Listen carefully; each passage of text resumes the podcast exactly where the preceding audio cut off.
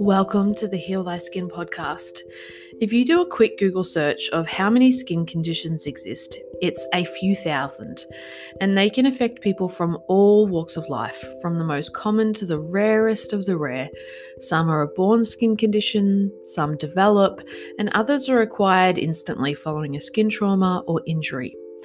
Some skin conditions have no cure, so living with them is an ongoing learning experience for patients and families and I am very excited to announce for the first time in the Heal Thy Skin podcast, we will be opening our space to a very special collaboration series called The A to Z of Skin Conditions. The A to Z of Skin Conditions special series is hosted by Dr. Anika Smith, board certified dermatologist, and it features skin experts from all around the globe to give insights on everything we need to know in skin anatomy and skin conditions from A to Z. These episodes will be dropping periodically, so make sure you tune in to every single episode so you don't miss one.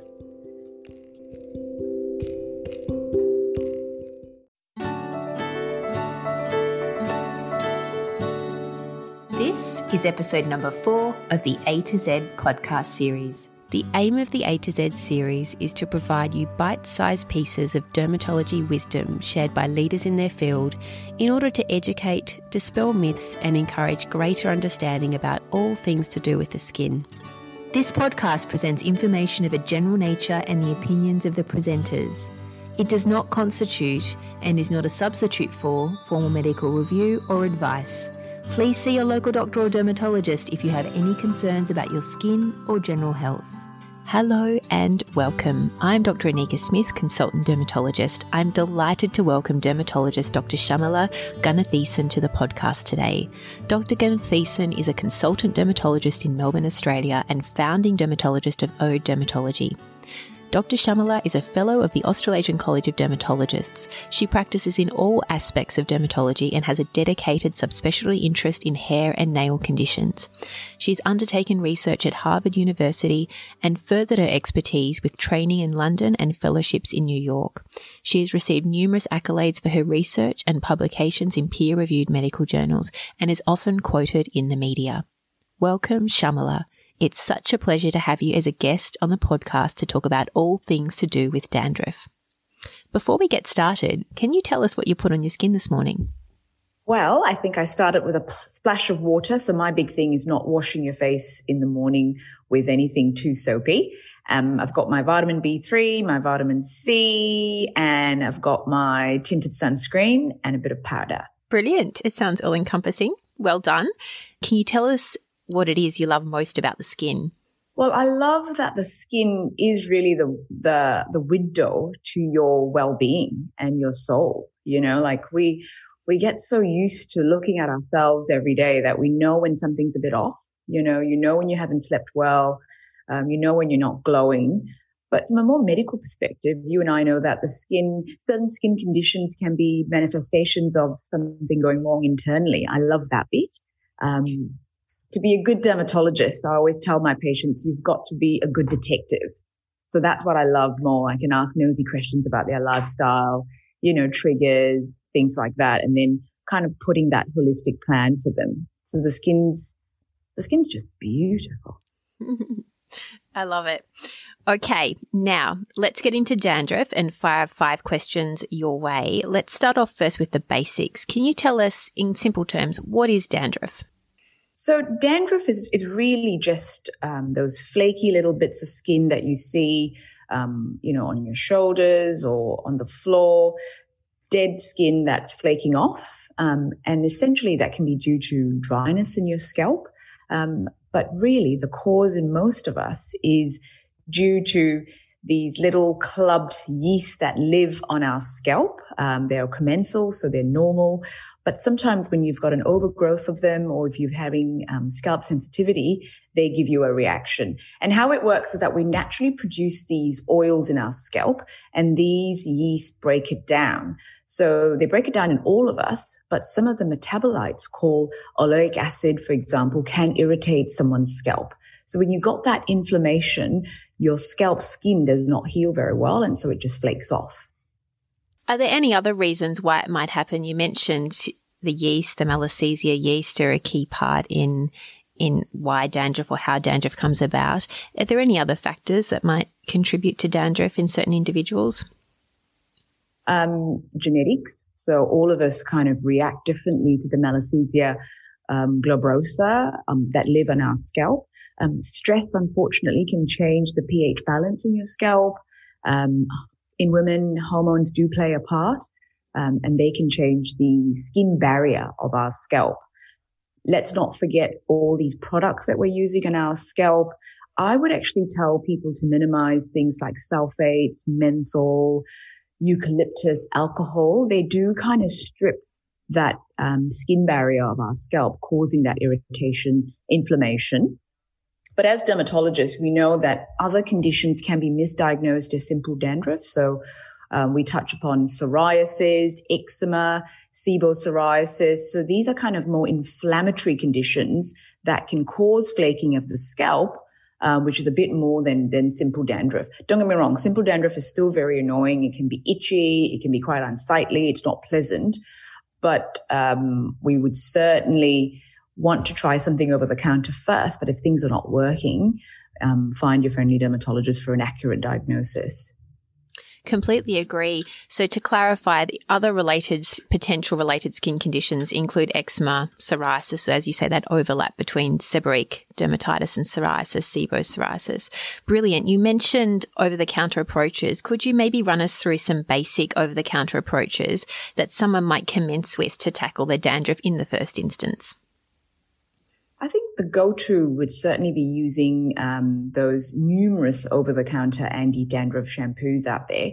They all have that key ingredient of um, zinc, um, a zinc derivative, derivative that's meant to be antifungal, antibacterial, anti-inflammatory. My tip would be not to go too hard on it. So use it once or twice a week. Um, and it's certainly a very good starting point. Um, there are kind of over the um, the home remedies that I do like would be, you know, a little dash of um, white vinegar into your shampoo. That's a natural um, disinfectant without overwhelming your skin barrier. Um, those two kind of work in most cases. If you think you're getting really oily scalp and you want to reduce that scalp oil that the Malassezia then feed on, um, you could do a, a, gentle salt scrub, you know, um, a little bit of coconut oil, um, Himalayan sea salt, um, a little bit of honey, and just kind of massage it through your scalp and then just wash it off. And I think the key is to wash it off properly because you don't want the coconut oil staying on either. Brilliant. I love that little remedy.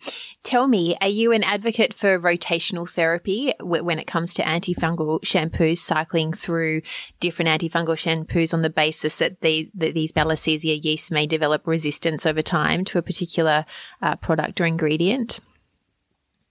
Well, I think, you know, I, I never used to be an advocate of that, but your patients really teach you you know? So they do record they they found that over the years it's better to cycle. I don't want you i don't think you need to cycle too quickly. So you would do it you know every three months. There's lots of different ones out there from head and shoulders to 2% Nizoral shampoo. Um, I, I think it's also technique like how you really rub it into your scalp the trick is to leave it in for about, you know, two minutes before you wash off. People with the same product, you do get a bit, um, lackadaisical and you just kind of get blasé about it really. So it's more the kind of the technique, um, and how long the contact is for than cycling, but cycling is probably making sense every three months. Beyond over the counter approaches, if you're not winning, what then do you think would be the next step from a therapeutic perspective? I would think, you know, it'd be it's sensible to see your GP. Um, and if you've got access to your dermatologist, um, that'll be the key thing to do. You know, the, the diagnosis earlier on does change things. And you and I must find that the earlier you intervene, either with some mild topical steroids or something with a vitamin D and a steroid, or even just a steroid based shampoo, does seem to reduce that overall inflammation in your scalp. So early intervention is key, I think, with this. And we've got a huge range of therapeutic agents we can use. Completely agree. So to recap, a therapy that targets the yeast, so an anti-yeast, antifungal therapy, and then as you say, potentially a topical steroid to target the inflammation that the yeast may be generating, depending on the severity of, of the dandruff, yeah, or the seborrheic dermatitis. When do you think someone should see a, a specialist in the skin regarding their, their scalp, uh, specifically dandruff? Um, I think if you're losing a lot of hair with it, that's important. Um, if you're getting symptoms of itch, um, it's affecting your quality of life. If you're, and, and also if you've got the interest, look at those scales. You know, if you're getting um, inflamed large pieces of scale, you're probably more looking into something like um, psoriasis. So I would say these are kind of um, trigger points to be a bit more proactive about your um, health. Um, scalp pain is another thing that I tell my patients, you know, if you're getting kind of scalp tenderness or what we call scalp dysesthesia, makes sense to come in a bit earlier because you can have coexisting conditions like male or female pattern thinning or balding where your dermatologist could help you with that at an early stage. Any other general recommendations to optimize one's scalp health? You know, I, I think the main thing is probably not um, it's that perfect balance of not overwashing your scalp mm-hmm. and underwashing it where you got tons of sebum and all these other products that are not being removed. So keep your hair routine a bit on the simpler end. You know, if you're using lots of dry shampoo, go slow because that will clog your follicles a bit, you know, and making sure that you're not uh, leaving on um, these uh, um, anti-gray rinses on for too long. They can sometimes irritate the scalp. Um, I would I like massaging of the scalp. I think circulation is key with the face, with, with the hair in terms of hair health. So a good relaxing, you know, massage once a week would generally help your hair health. Um, I'm a big fan of vitamin B3, um, as a serum on the face. And I wonder if we should be looking for things like niacinamide in terms of our hair health. Um, and to reduce that kind of sebum buildup a once a week clarifying shampoo would be a good idea also.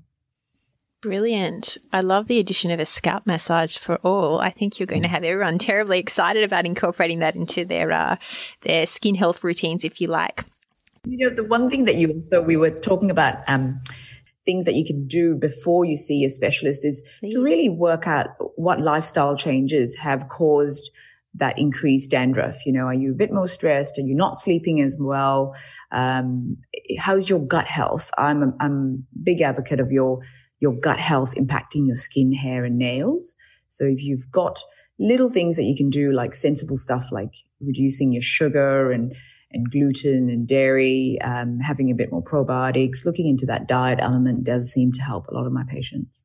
Yeah, and tell me on that front, are you uh, first of all, do you suggest people amp up their their dietary sources of of probiotics, or, or, do you routinely, depending on their skin, scalp, nail issue at play, routinely suggest taking a probiotic as an as an adjunct to their their skin health routine, or is it a bit of a combination?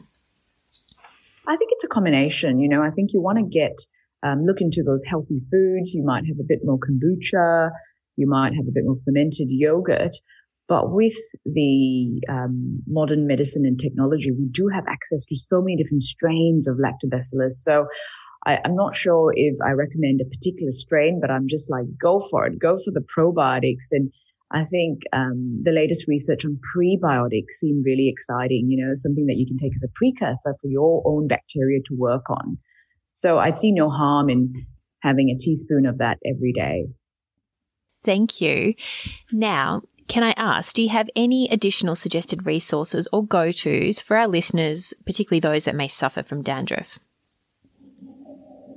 Um, I, I, always point my patients to DermNet NZ. Um, you know, it really writes well. It, it kind of addresses it um, according to the causes, what you can do, practical points.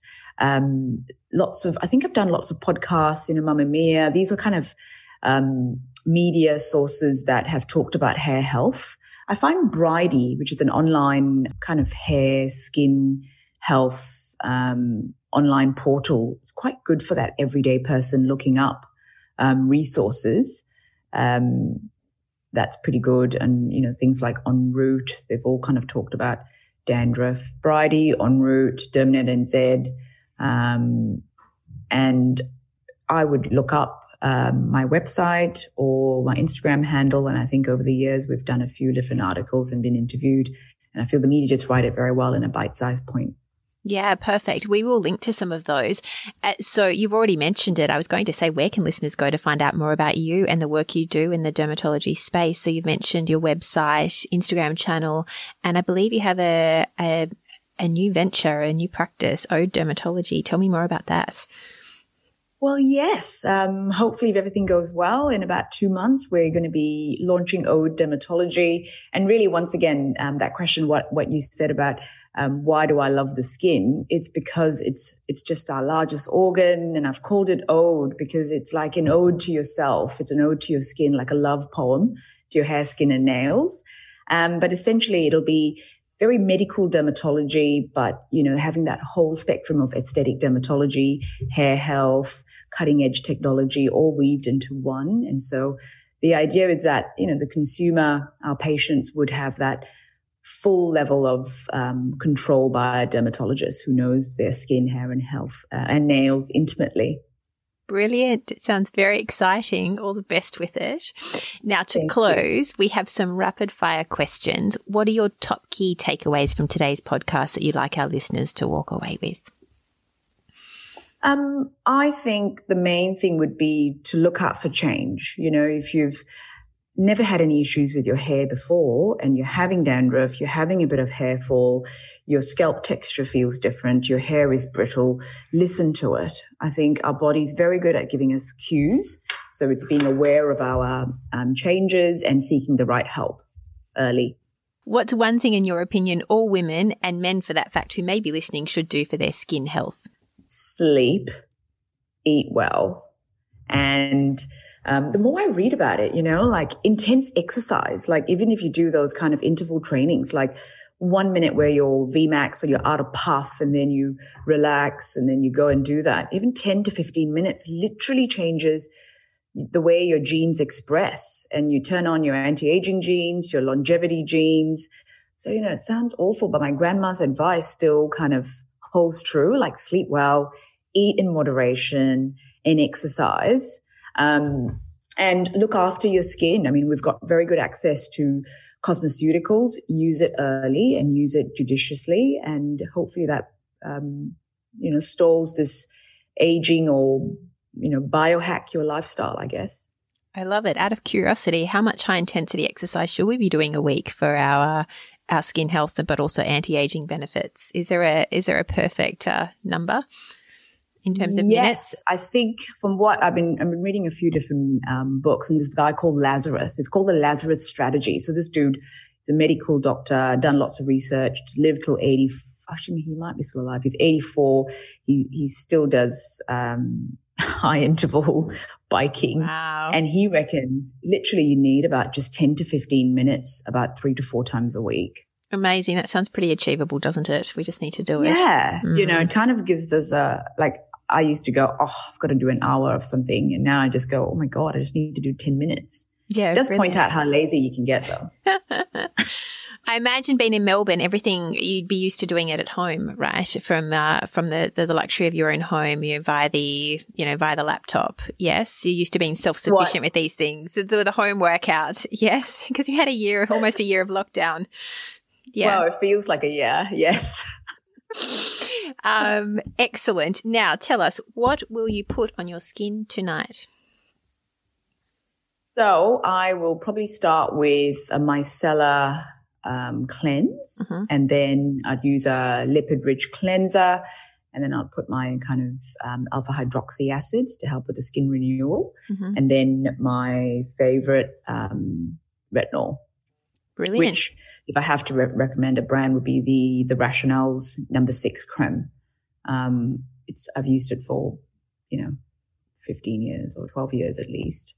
And it's brilliant. It's just light. It always works and it doesn't kind of inflame the skin, mm. which is kind of the ethos I think we're all kind of moving towards where our skin naturally knows how to behave. You know, you want to just optimize it. You don't want to overwhelm it. Mm. Same thing with our scalp. Actually, we should have mentioned that, that you want to maintain the pH of the scalp. We, we don't want to be overloading it with stripping agents. Uh, our body's really good at renewing itself and we should be just using products that are hair identical or skin identical, um, to augment the process as opposed to, how do I say, um, completely reframe it. I like it. I can vouch for for for your the, the, efficacy of your product at night. Your skin is glowing from where I'm sitting. And finally, your favorite quote or, or motto that you live by, if there's anything that comes to mind. Mm, life is for the curious mind. I like that. Um, I think the minute you stop being curious, like you stop being interested, you know, I think as clinicians, part of the joy is yes, you can diagnose a condition, but it comes a, with a person and a story. And that's the most fabulous bit. You know, I always, I get pretty cross when my six year old goes, mom, I'm bored. I'm like, no way. You cannot be bored. you know? So I think it is for that curious journey. Mm. I completely agree. I love it. I think when the curiosity's gone, it's it's all over. Um, so hmm. stay curious. It's been an absolute pleasure having you on the podcast. Thank you so much for sharing your time and your wisdom. Um, you have a a wonderful way of conveying things in a in a beautifully simple, succinct yet powerful manner. So thank you. I just want to say, is there anything else? Very it's welcome. Such a nice time just chatting and bantering. It's just easy. Can I ask, is there anything else that you want to mention before we before we wrap up? No, and I just want to say thank you for doing this. You know, these are kind of things that people Google and never get a proper um, perspective on it. So it's really nice to have an authority podcast that's so achievable and understandable for the everyday person. Well done. No, thank you. So I look forward to watching your continued growth in the space. Thank you so much for your time, but more importantly, good luck with Ode Dermatology. It sounds like such an exciting adventure and it sounds like the place to, to go in, in Melbourne. Can you tell us where it's going to be as an aside? Which part of Melbourne are you setting up in? So it's going to be on Gertrude Street, which um, is a lovely street, lots of character, very near the city, but that kind of inner north vibe.